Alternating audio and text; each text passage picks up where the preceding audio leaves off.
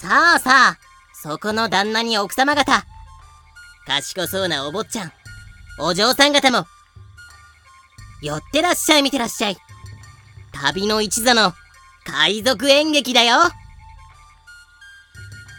緩和よん。はてな。じゅうはっせいき初頭、イギリスといえば、一部の都市を除いて、どこもかしこも想像を絶するほどのど田舎です。そんな田舎でも、年に一度、地域合同のマーケット、市場が開かれます。娯楽のない田舎の人間にとって、マーケットはお祭り騒ぎの場でありました。田舎娘たちは精一杯のおしゃれをして出かけ、子供たちは親の露店を手伝いながら隙を見て他の店を冷やかしに行きます。露店に並ぶのは各家庭で作られたバターやチーズ、職人たちの手による家具や食器、町からやってきた美味しそうなお菓子に見たこともないおもちゃ、そしてさあいらっしゃいいらっしゃい、コスプレじみた旅芸人の一座がお祭り騒ぎに花を添えます。世にも珍しい火吹き男に剣を飲み込む美女もいるよ。一座は音楽に合わせて歌って踊り、手品や曲芸、当時の有名人を主人公にした演劇などを見せて村人たちを沸かせるのです。控えろ、下船の者どもが、我こそは大海賊ヘンリー・エイブリーであるぞ。私もそんな芸人一座の役者として働いていました。ただ私は役者としての人生に満足していませんでした。旅芸人の役者などでは私の偉大なる青春は発揮できない。私にはもっと別の人生があるはずです。そう思った私は馬を借り、仲間たちに黙って一座を抜け出したのです。人生にもっと冒険を、物語を。冒険に出た私は同じような境遇の武者修行者たちを幾人も打ち負かし、理想の女性を妻にしました。しかし私は不幸にも悪の魔法使いに目をつけられてしまったのです。私の武功を妬んだ彼は魔法の力で私を地下牢に閉じ込めてしまいました。私にできることはもはや自らの死を待つことだけです。私は覚悟を決めました。もはやここまでか。その時です。なんだ、前々から懇意にしていた賢者が私を救いに来てくれました。助けに来た。あなたはここで死んでいい人間じゃない。賢者は私を地下牢から出すとジャマイカ行きの船に乗せました。遠路はるばるカリブまで来てしまったが、ここで私は一体何をなせばいいんだ。こうして戸惑いながらカリブの海をさまよっているうち、私はあの方と運命の出会いを果たしたのです。その方こそ自由と平等を愛し、世界を牛耳る暴君たちに反旗を翻す男、プリンスオブパイレーツこと我らがサミュエル・ベラミー船長です。よせよ、照れるじゃねえか。ちょっと待て、カメラ止めろ。ど、どうした？すごくいい話だったじゃないか。どこがだよ。ツッコミどころ満載っていうか、ツッコミどころしかないよ。なんだ悪の魔法使いって。そしてご都合主義的に現れる賢者、中学生の妄想か。でもこれ史実だし。嘘こけ。でも海賊史に書いてあるもん。なるほど。じゃあ本当の話だな。盲目的。まあ海賊話のうさんくささは今に始まったことじゃないからいいとして。ほら、デインさん編の解説とか補足とか始めようよ。そんなものありません。は？デインさんのエピソード大体出尽くしちゃったんで。あと先回りして言っておきますけど、ジェニングス船長に関する補足もないです。いや、別に期待してなかったからいいよ。俺、海賊共和国を出た後一切悪さしてないもん。相変わらず堅実な生き方っすね。キルホ君から何もないということならば、私からベインに一言いいかしら。ん？お前、キッドとキャラかぶってるよな。かぶってないよ。いやいや、丸かぶりしてるわよ。裁判無駄に長いし、コミュ力高い割に人徳ないし。うっ、く、否定できないとこが悔しい。ベイン先輩しょっぱいっすね。うるせえ、てめえの船燃やすぞ。あれ、もしかしてベラミー君、私のことも遠回しにバカにしてる？へへ。つーことでキルホくん、アホベインのことは置いておいて、そろそろだいごわ、ベラミーの話を開始。あ、ごめんなさい、それもないんですよ。え？だってほら、ベラミーさん活動期間めっちゃ短いから。み、短くないだろ。まずせんななひゃくじゅうろくねんに宝探しに失敗して海賊になるじゃん。せんななひゃくじゅうななねんにがつには奴隷船ウィダー号を奪うじゃん。ウィダー号を武装して荒稼ぎするじゃん。で、にかげつごに嵐で船が沈んでベラミーさん海の藻になるじゃん。短い。ててて、しょっぺー。ベラミーちゃんしょっぺー。違う。短くても歴史に残るぐらいの濃ゆい海賊人生だったんだよ。そうですよ。我らが船長は一国の王となるべき器を持った。お前ちょっと黙ってて、俺のために。ベラミーさんはどっちかっていうと活動内容よりもキャラの濃さで歴史に残ったって感じなんですけど。それそれ、そういうエピソードちょうだい。読者のみんな、今回はこのままベラミー会になる流れだ。そこんとこよろしく頼むぞ。ベラミーさんといえば、雄弁家とあだ名されるほどの口達者ぶりです。とにかく演説が好きだったとかなんとか。え、あ？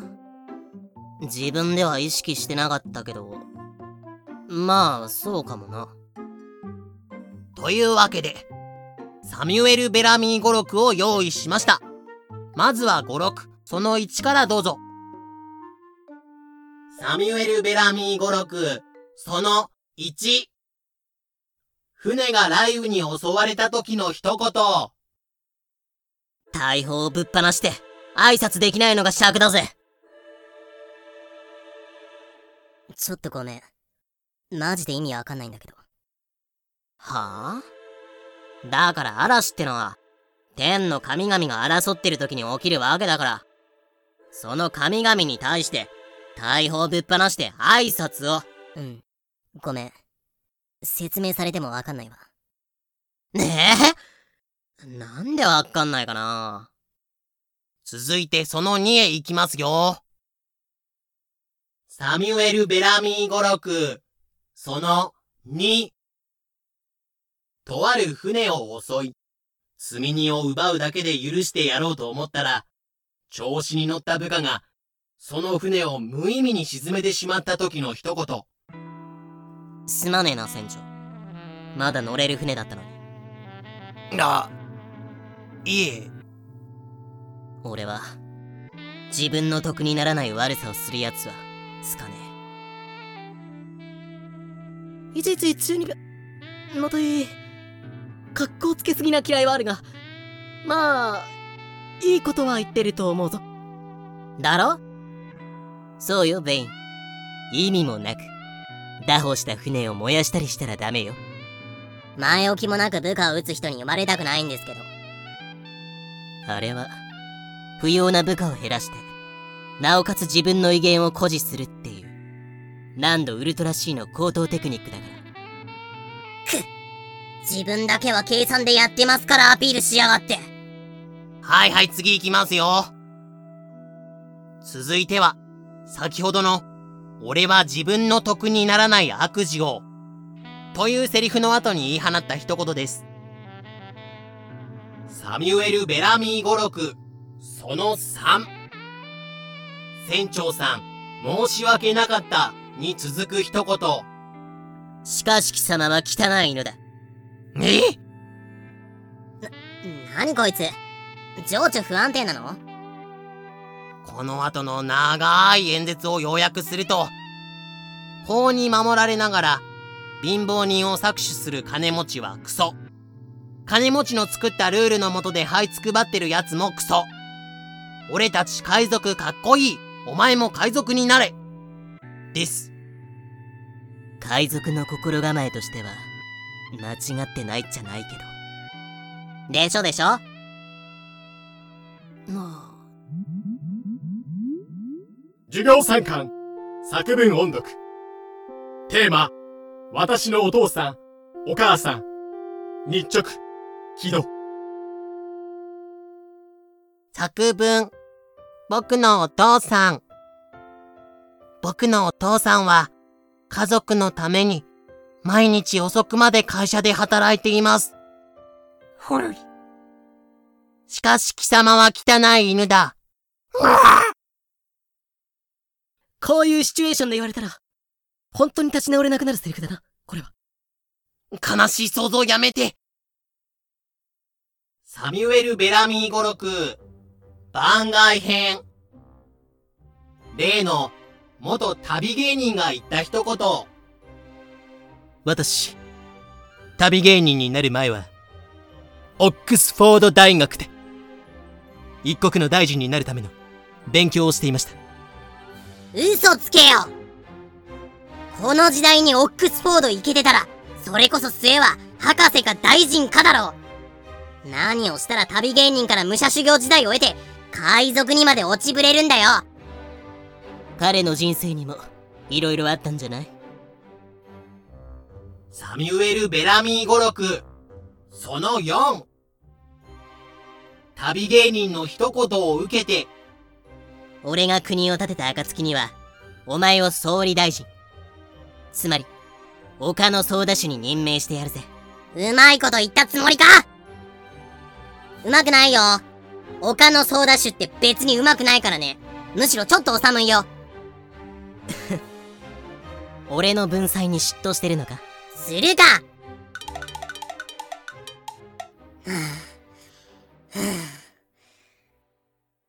レインさんもいい加減突っ込み疲れたようなので、今回はここら辺にしときましょう。